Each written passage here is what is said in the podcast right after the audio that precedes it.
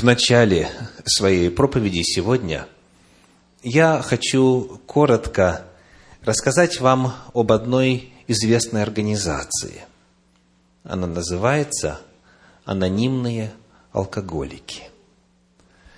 Эта организация, как гласит словарь и уставные положения самой организации, представляет собой сообщество, объединяющее мужчин и женщин, которые делятся друг с другом своим опытом, силами и надеждами с целью помочь себе и другим избавиться от алкоголизма.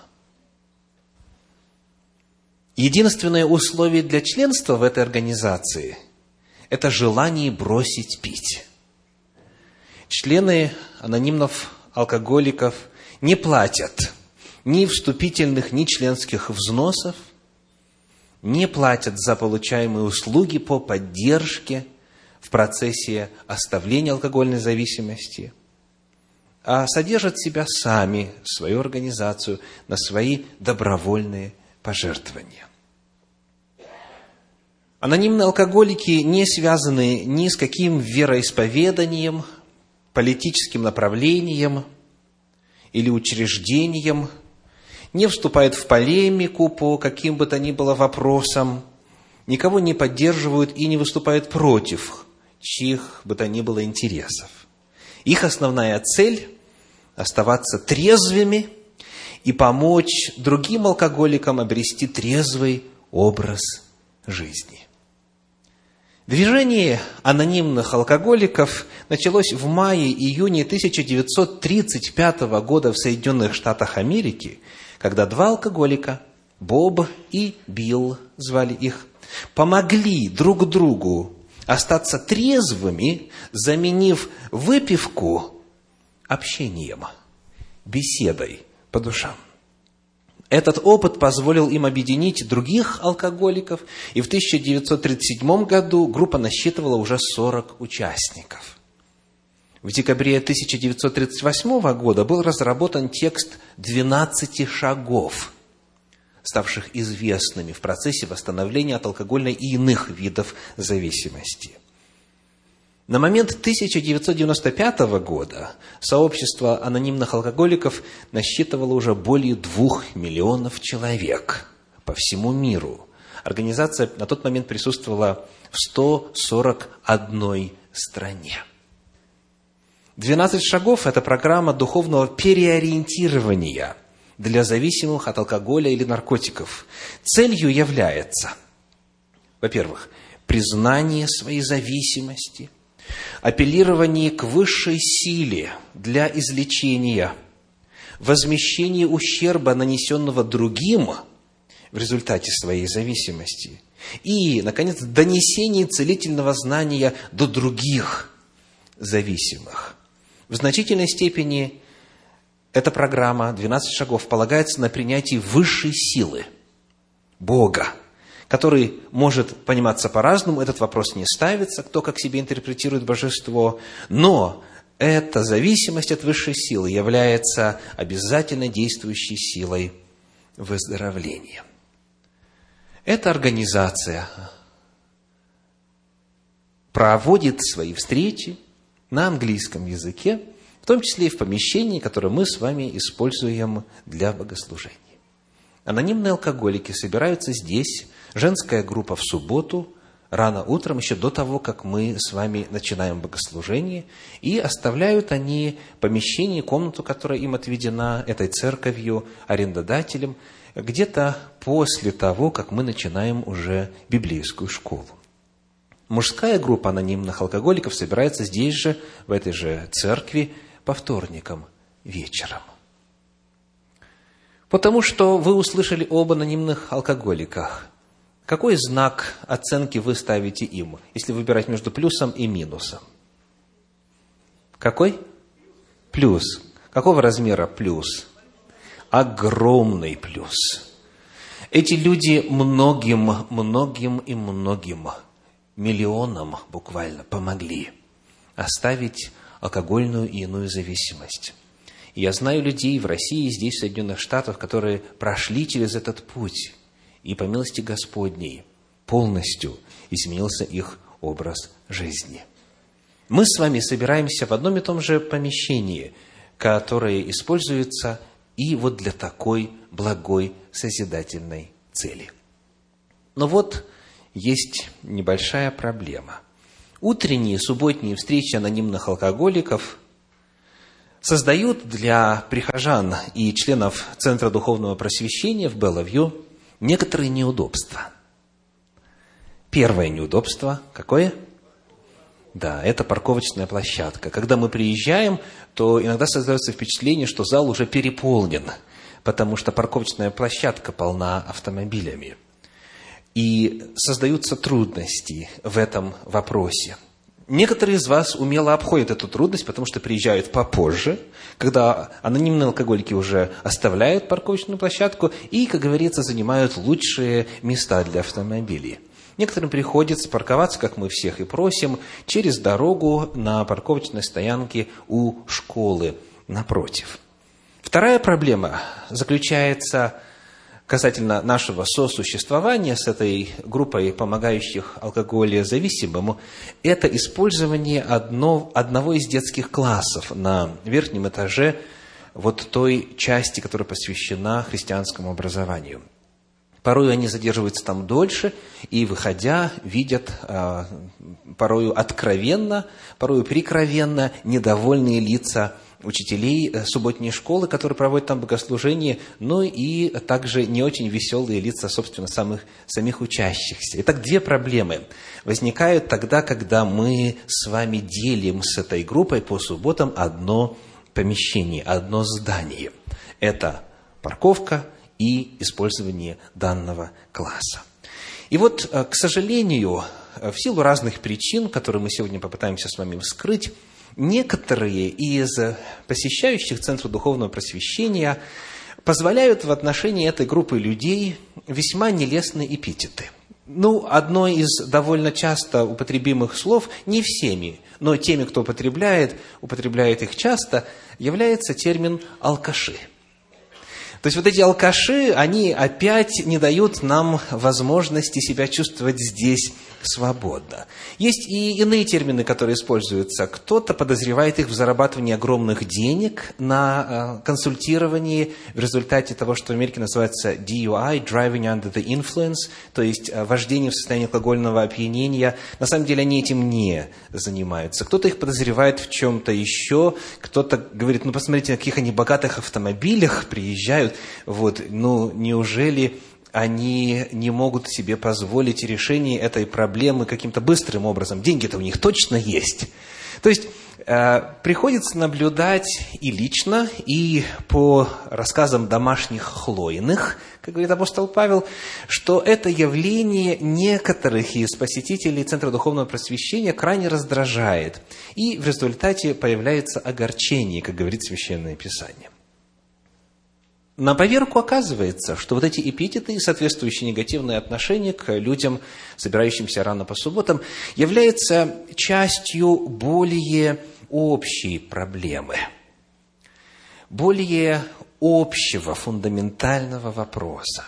И сегодня я буду именно об этом более общем фундаментальном вопросе говорить. Вот некоторые иные термины, вот некоторые иные эпитеты, которые я познал на протяжении своей земной жизни, начиная с самого детского возраста.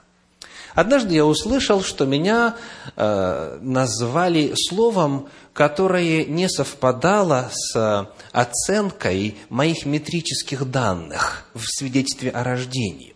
То есть у меня там написано «украинец». Ну, так считали те, кто вот а, определил мою национальность на момент рождения.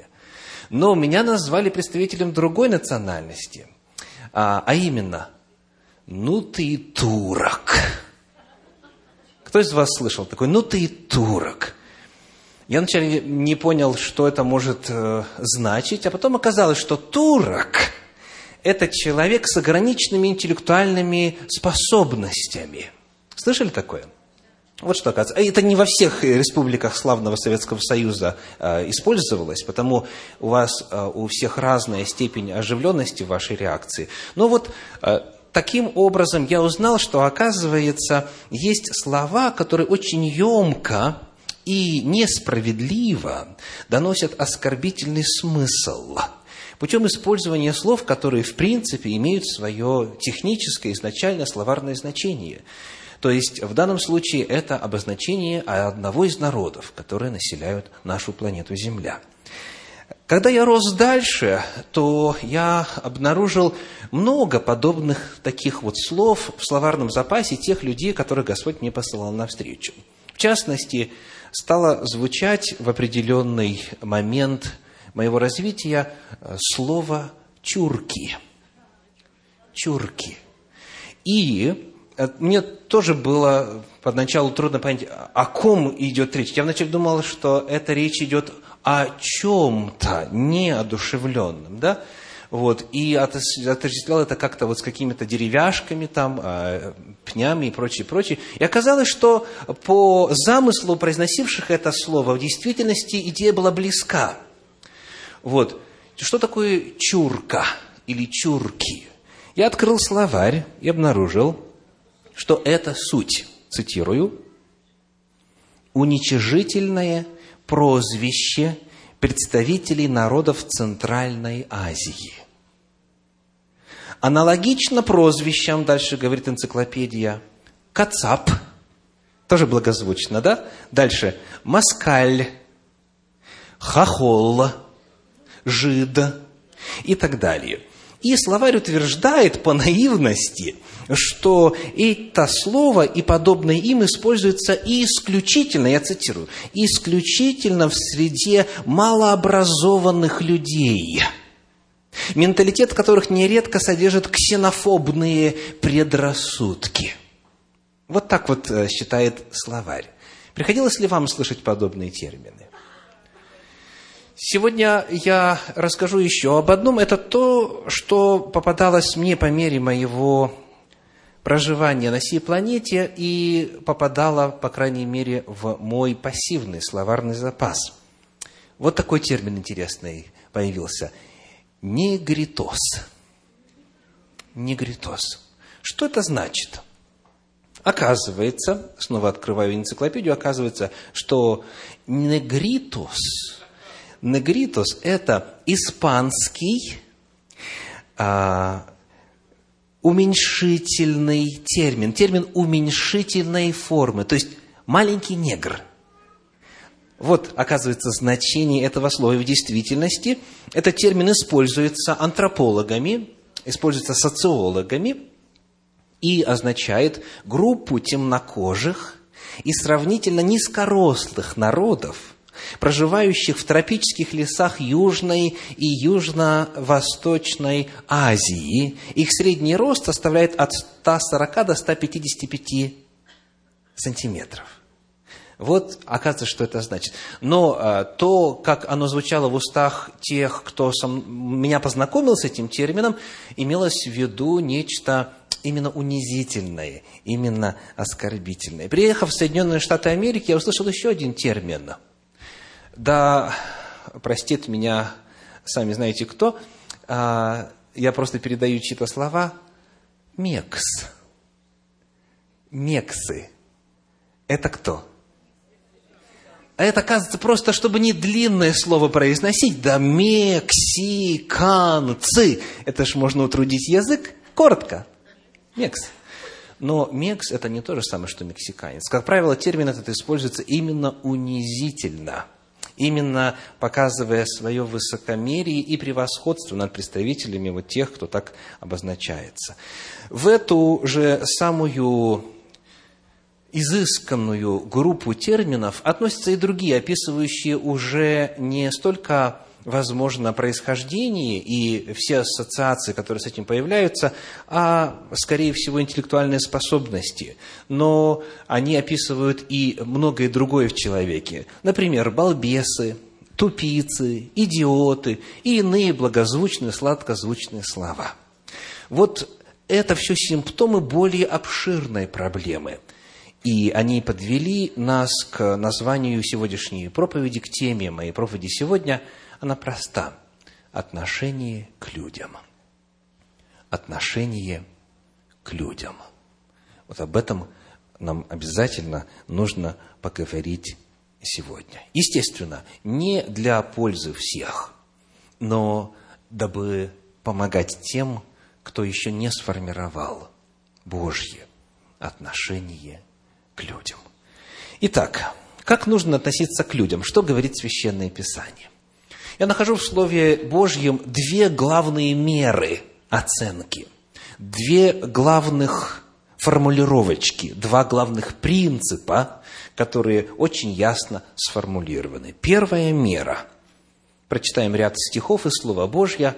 Книга Левит, 19 глава, 18 стих. Левит 19, 18 не мсти и не имей злобы на сынов народа твоего, но люби ближнего твоего, как самого себя я Господь. Итак, какая мера здесь дана? Люби ближнего, как, вот мера, как самого себя.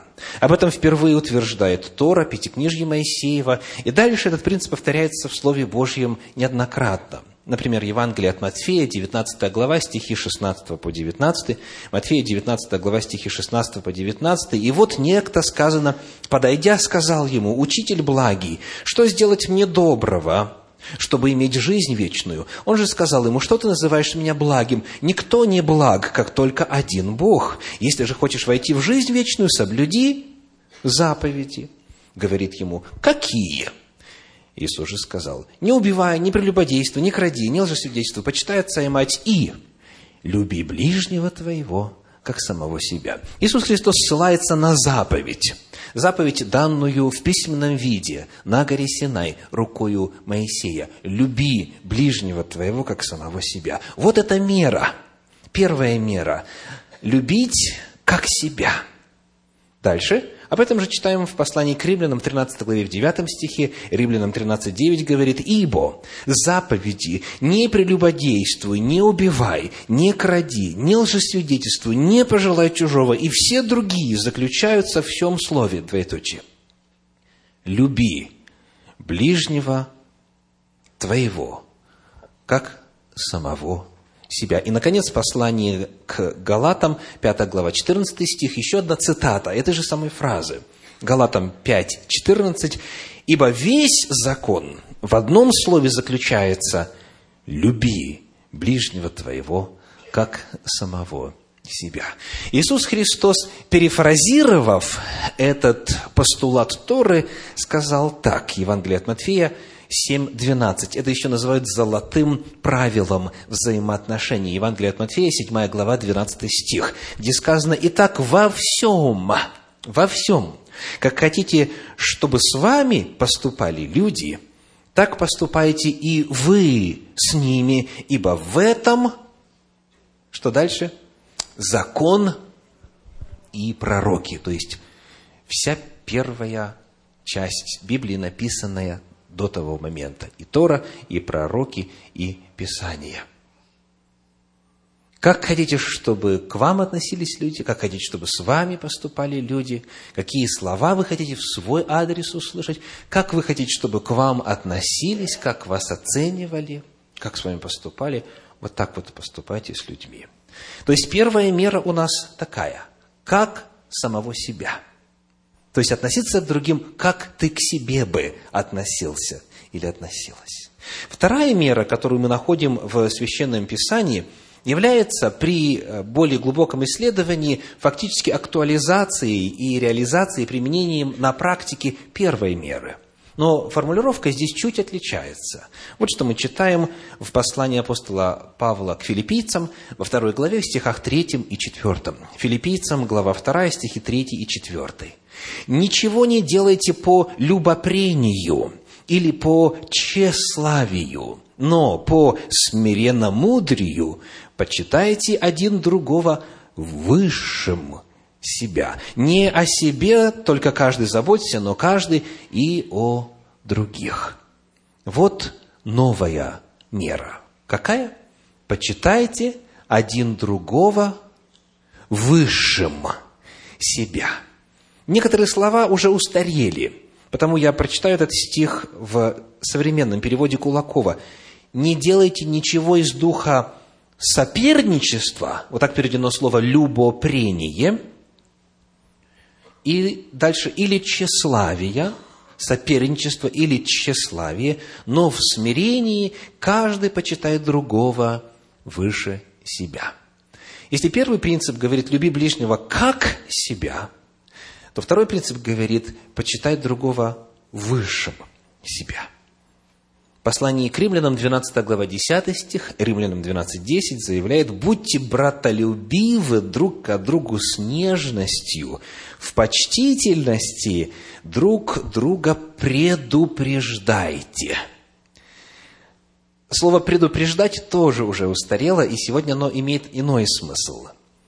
И, наверное, некоторые так и понимают, если судить по их жизни, о почтительности, в скобках к себе, друг друга предупреждайте.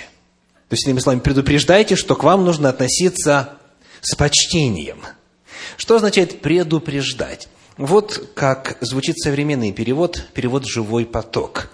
Опережайте друг друга в почтительности.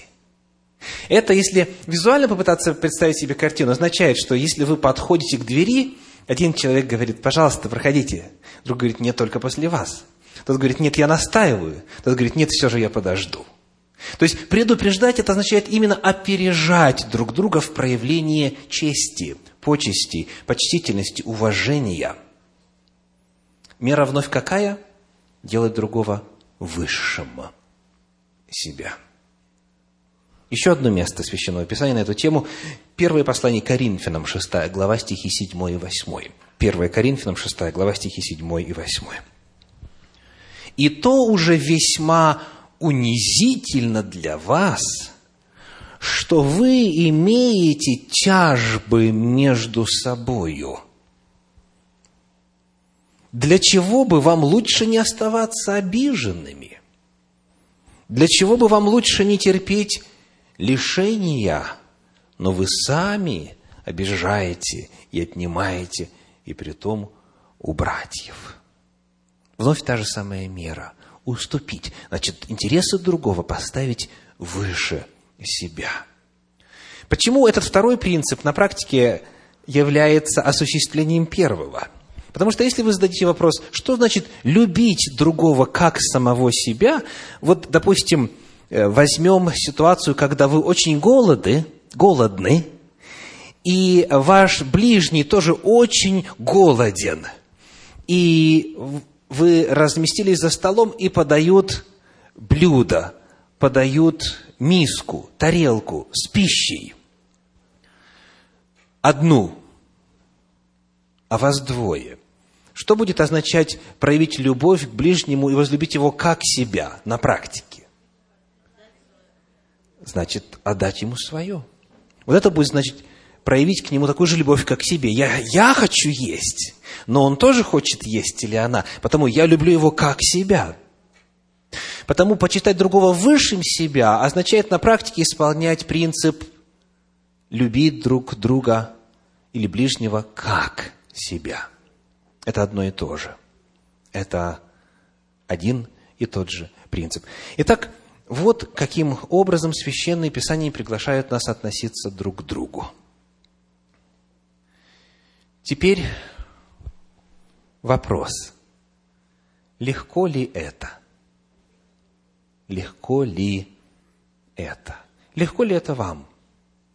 Вот так, по таким возвышенным мерилам жить. Чтобы эти высокие идеалы как-то сделать практическими, я приглашаю вас обратиться к ряду отрывков в Священном Писании, которые иллюстрируют применение этих законов. Мы посмотрим на ряд библейских иллюстраций этих двух принципов. Евангелие от Луки, 10 глава, стихи с 29 по 37. Евангелие от Луки, 10 глава, стихи с 29 по 37. Текст на экране.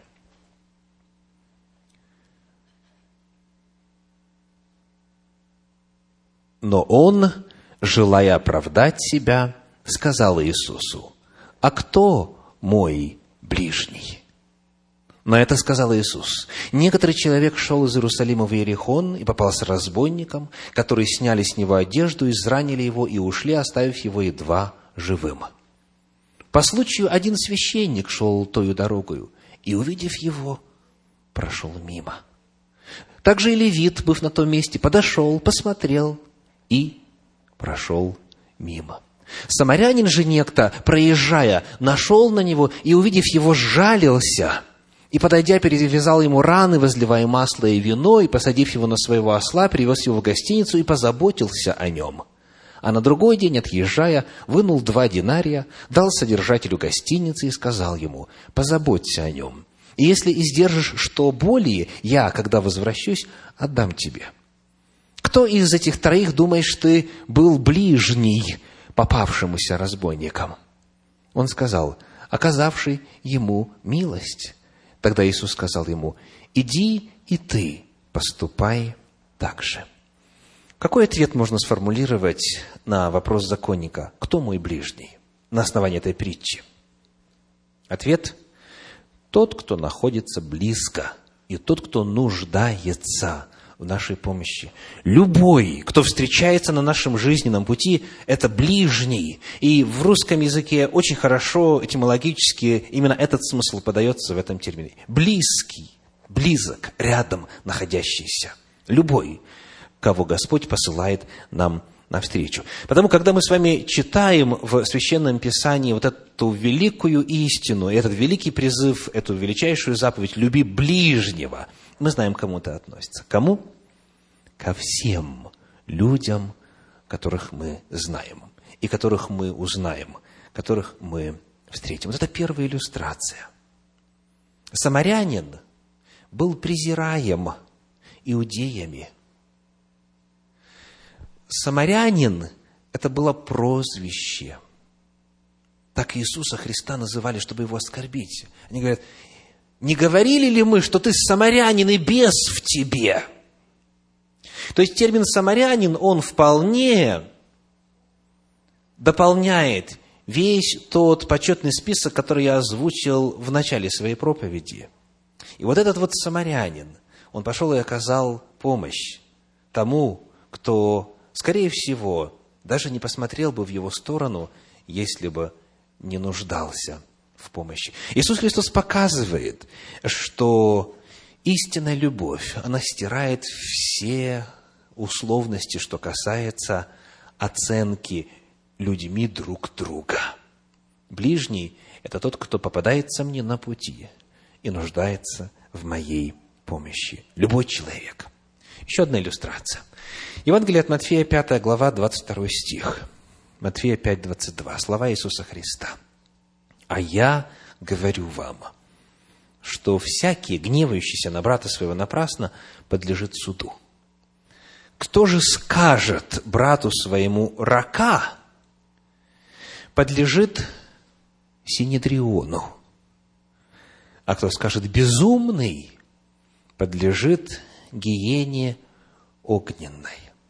Перед нами, дорогие братья и сестры, очень серьезное предостережение Спасителя нашего Господа Иисуса Христа. Кто скажет «рака»? И в сноске, в синодальном тексте дается перевод «пустой человек». Пустой человек. И затем скажет «безумный». Соответственно, в одном случае он должен судиться синедрионом, верховным судилищем народа Божия. Во втором случае его Божий суд постигнет, потому что в гиену только Господь может определить. Никто из людей такой власти не имеет.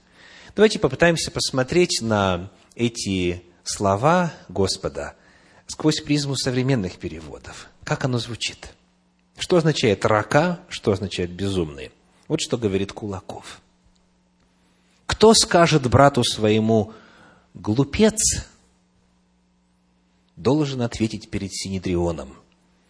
А кто безумцем или богоотступником кого назовет, того гиена ждет огненная.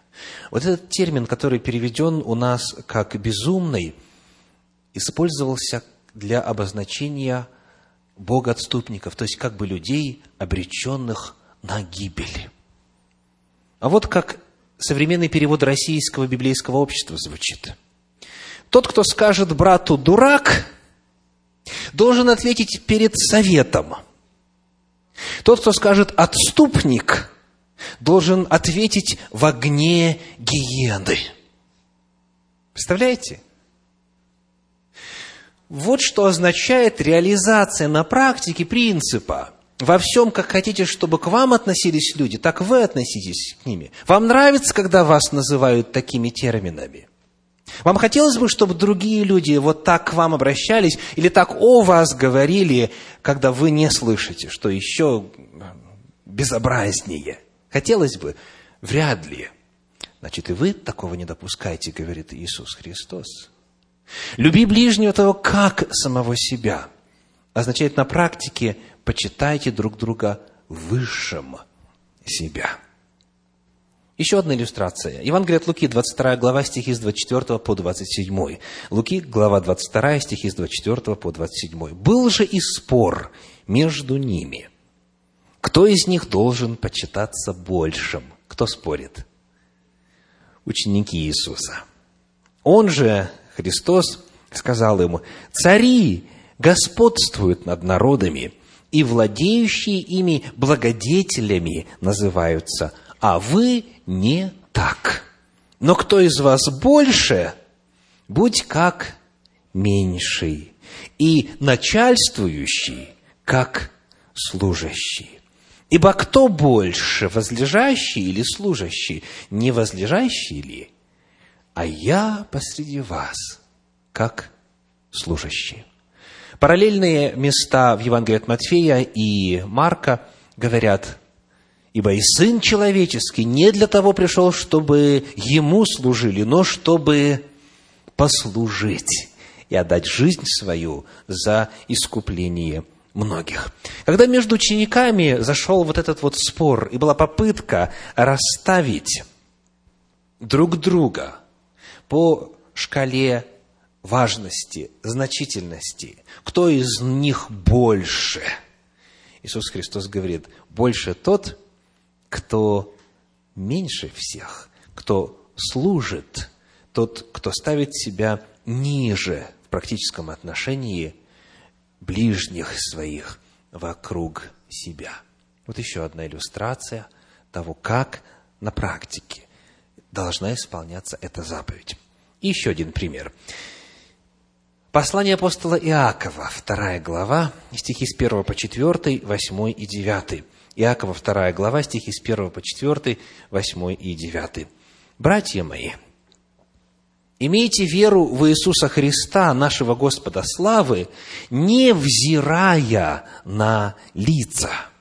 Ибо если в собрании ваше войдет человек с золотым перстнем, в богатой одежде, войдет же и бедный в скудной одежде, и вы, смотря на одетого в богатую одежду, скажете ему, тебе хорошо сесть здесь. А бедному скажете, ты стань там. Или садись здесь у ног моих. То не пересуживаете ли вы в себе и не становитесь ли судьями с худыми мыслями? Если вы исполняете закон царский по Писанию, возлюби ближнего твоего как самого себя – хорошо делаете, но если поступаете с лицеприятием, то грех делаете, и перед законом оказываетесь преступниками. Что совершает тот, кто поступает с лицеприятием, кто встречает по одежке, кто судит о человеке с целью разместить его на шкале ценностей? Что совершает такой человек? Грех делаете, говорит Иаков. Я прочитаю еще раз.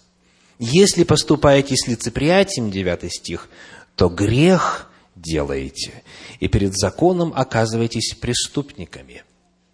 Итак, еще одна иллюстрация перед нами Слова Божье. То есть, как складывается наше отношение к человеку, исходя из того, как он выглядит внешне. Обратите внимание, они даже еще не поздоровались, не поговорили, не узнали, что это за человек, что у него внутри, какая у него судьба, какая история, каковы его желания, каковы его взаимоотношения с Богом. Только по внешнему виду, взглянув, оценив, сразу выстроили свое отношение к Нему. Вот это, это есть нарушение заповеди «люби ближнего, как самого себя». И это есть грех, говорит Господь. Чуть дальше, в 4 главе послания Иакова, стихи 11 и 12 на эту тему говорят далее. 4 глава, стихи 11 и 12. «Не злословьте друг друга, братья. Кто злословит брата или судит брата своего, тот злословит закон и судит закон. А если ты судишь закон, то ты не исполнитель закона, но судья. Един законодатель и судья, могущий спасти и погубить. А ты кто, который судишь другого? Вновь перед нами ссылка на закон, и вновь очень ясное и четкое утверждение, что всякий, кто злословит брата, то есть злое говорит, злые слова произносит, что-то недоброе о ком-то говорит, тот делает себя судьей, тот возвышается над человеком – которого он должен любить как самого себя. Итак, мы рассмотрели с вами некоторые библейские иллюстрации того, что означает на практике заповедь «Люби ближнего твоего, как самого себя» и «Почитайте друг друга выше себя». И, наконец, вопрос. Почему? Почему Господь именно так вопрос ставит? Почему именно так следует поступать и вопрос этот, естественно, связан с еще одним. Чем определяется ценность человека? Чем определяется ценность человека? Цветом кожи, формой волос, качеством и стоимостью одежды его, автомобиля его, дома его, внешним ли видом, чем определяется ценность человека. В Священном Писании мы находим главным образом два ответа на этот вопрос касательно ценности человека. Первый. Первый. Книга Деяний апостолов, 17 глава, стихи 26 по 28. Деяния апостолов, 17 глава, стихи с 26 по 28. «От одной крови Он, Бог, произвел весь род человеческий для обитания по всему лицу земли, назначив предопределенные времена и пределы их обитанию, дабы они искали Бога, не ощутят ли Его и не найдут ли, хотя Он и недалеко от каждого из нас, ибо мы им живем и движемся, и существуем, как и некоторые из ваших стихотворцев говорили, мы Его и род. Итак, Первый ответ на вопрос, чем определяется ценность человека? Какой? Его происхождением. Человек – это род Божий. Мы Богу родственники. Потому что Бог создал нас по образу своему, по подобию своему. И все люди, которые есть на земле, они произошли от одной крови – все самые разные, где бы они ни жили, как бы ни назывались, на каких языках бы ни говорили, как бы ни выглядели, все они есть род Божий, сыны и дочери Божии. Вот это первый ответ на вопрос, почему именно так нужно относиться друг к другу, чем определяется ценность человека. И второй ответ на вопрос, который детям сейчас будет особо нужен, чтобы заполнить sermon points – Второй ответ вот какой. Первое послание Иоанна, вторая глава, первые два стиха. 1 Иоанна, вторая глава, первые два стиха. «Дети мои, сие пишу вам, чтобы вы не согрешали, а если бы кто согрешил, то мы имеем ходатая пред Отцом Иисуса Христа, праведника. Он есть умилостивление за грехи наши, и не только за наши, но и за грехи всего мира. Вторая причина, по которой Господь призывает нас ценить друг друга высокой ценой, заключается в том, что каждый и любой отдельно взятый человек оценен кровью Господа нашего Иисуса Христа. Он умер не только за грехи наши, тех, кто уже познал Его, принял Его, заключил завет с Ним, но и за грехи всего мира. То есть цена каждого человека, вне зависимости от того, верующий он или неверующий, познал ли Иисуса Христа или не познал, где бы он ни жил, каким бы ни был его духовный статус, цена едина. Это цена самого Бога. Бог стал человеком и искупил всех нас. Он есть умилостивление не только за грехи наши, но и за грехи всего мира. Итак, чем определяется ценность человека? Во-первых, мы род Божий. Все люди. От одной крови Он произвел весь род человеческий. Второе, когда род человеческий отступил от Господа, Бог сам пришел для того, чтобы его ценою самого себя искупить. Вот наша цена, вот цена каждого отдельно взятого. Поэтому теперь представьте в рамках этого контекста кого-то назвать турком, кого-то назвать чуркой, кого-то назвать тупицей, балбесом, негритосом и так далее. Возможно? Нет, абсолютно никак. Если в эти слова вкладывается тот самый, всем известный, кто говорит на русском языке, негативный, унизительный, унижающий смысл. В завершении я хочу в качестве иллюстрации прочитать для вас фрагмент из рассказа Лескова. Рассказ называется «Повесть о богоугодном дровоколе», которая была написана в 1890 году. В очень отдаленные времена в кипрских окрестностях была однажды ужасная и продолжительная засуха. Все плоды и полевые злаки погибли. И люди, видя неминуемое бедствие от угрожающего им голода, пришли в самое тягостное уныние. Все молились и просили дождя, но дождя не было. Во главе тамошнего местного духовенства находился тогда епископ, человек, надо полагать, очень добрый, участливый и чистосердечный.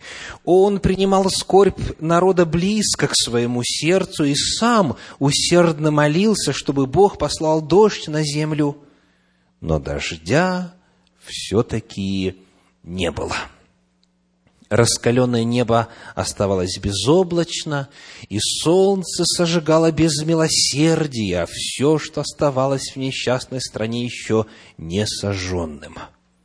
Народ пришел в ужас, близкий к отчаянию. Где же еще искать спасения?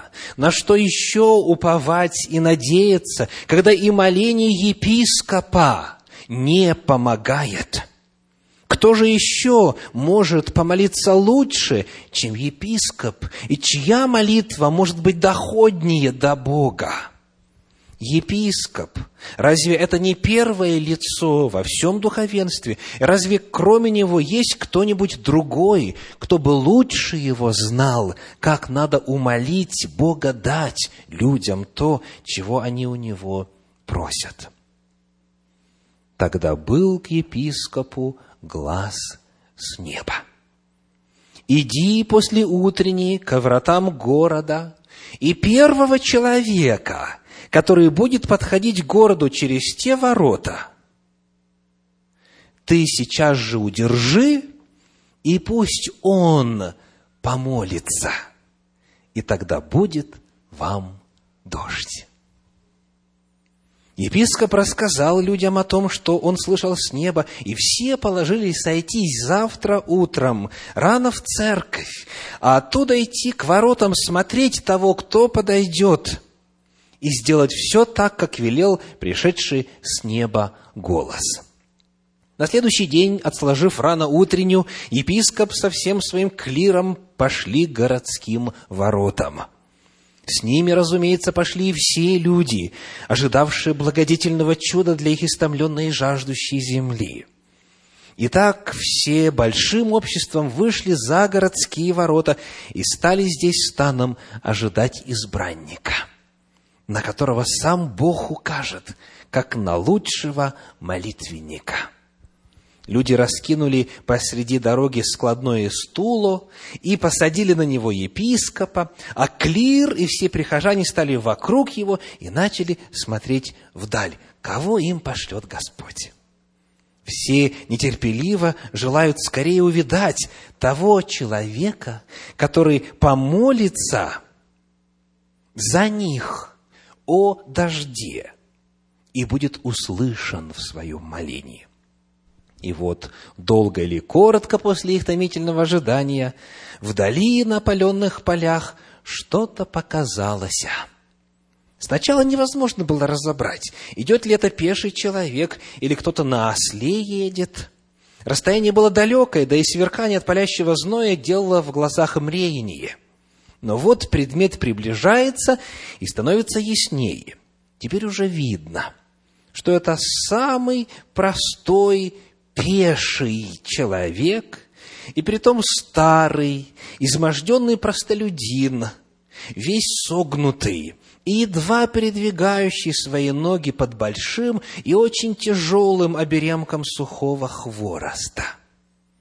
Так неужто вот это он и будет тот молитвенник, молитва которого взойдет к Богу лучше, чем молитва целого клира – то есть всех священнослужителей и самого епископа. Епископы и люди все переглянулись друг с другом и в недоумении пожали плечами. Удивительно, чтобы еле двигающийся под вязку и дров мужик был всех лучше для вознесения Богу молитвы об общественном бедствии. Но, однако, как никого другого кроме этого старика, не показывалось, то выбирать было не из кого, и епископ решился остановить дровокола и просить его вознести к Богу моление, о чем клир и епископ высылали свои молитвы безуспешно и так далее. Один из многих миллионов, миллиардов эпизодов жизни взаимоотношений на Земле – когда статус человека, его ценность и его весомость определяется чем?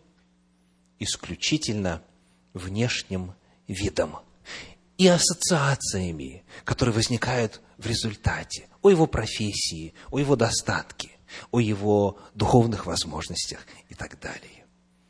Этот нравоучительный рассказ, который пришел к нам из далекой древности и был мастерски обработан Лесковым, иллюстрирует истину сегодняшней проповеди. Как нужно относиться к людям? Люби ближнего твоего, как самого себя. Почитайте друг друга высшим себя. И потому напоследок три вопроса на самоанализ, на самопроверку. Спросите себя. Например, стремитесь ли вы всегда занять самое лучшее, самое удобное место? Стремитесь ли вы всегда занять самое лучшее, самое удобное место? Стремитесь ли вы всегда, если приносят пиццу, например, углядеть там самый большой кусок – или торта, или чего-нибудь еще. Если это какой-то фрукт, то побольше. Если ягода, то посочнее, покрасочнее. Есть ли в вас вот это стремление? Если есть, задайте вопрос, почему? Почему я, спросите себя, достойнее вкусить самый лучший лакомый кусочек. В силу каких причин? Почему? Второй вопрос. Вызывают ли люди определенного вида, у каждого свой случай, вызывают ли люди определенного вида у вас низкую оценку? И снова задать вопрос, почему? Почему? И, наконец, используете ли вы в речи эпитеты, выражающие оттенок унижения в обозначении людей вокруг вас? Используете ли вы в речи это? Если ваш ответ на хотя бы один из этих вопросов положительный, значит, Библия дает четкий диагноз, который был озвучен в послании Якова. Вы грех делаете. Господь сегодня призывает меня и всех слушающих и смотрящих произвести инвентаризацию вот этих базовых вопросов. Это прописная истина, библейская истина. Это одна из главнейших заповедей. Люби ближнего, как самого себя. И во свете вот этого проникающего света Божьей истины и Божьей любви, дав себе оценку, обратиться к Господу покаянии, если есть на то нужда, и в просьбе о силе для преобразования, для того, чтобы относиться к людям так, как Господь Иисус Христос относился. А Он пришел для того, чтобы послужить. Да благословит Господь вас – когда вы в следующий раз увидите любого из людей, в отношении которого есть искушение осуществить низкую оценку, возлюбить его как самого себя и оказать ему почтение выше себя. Аминь.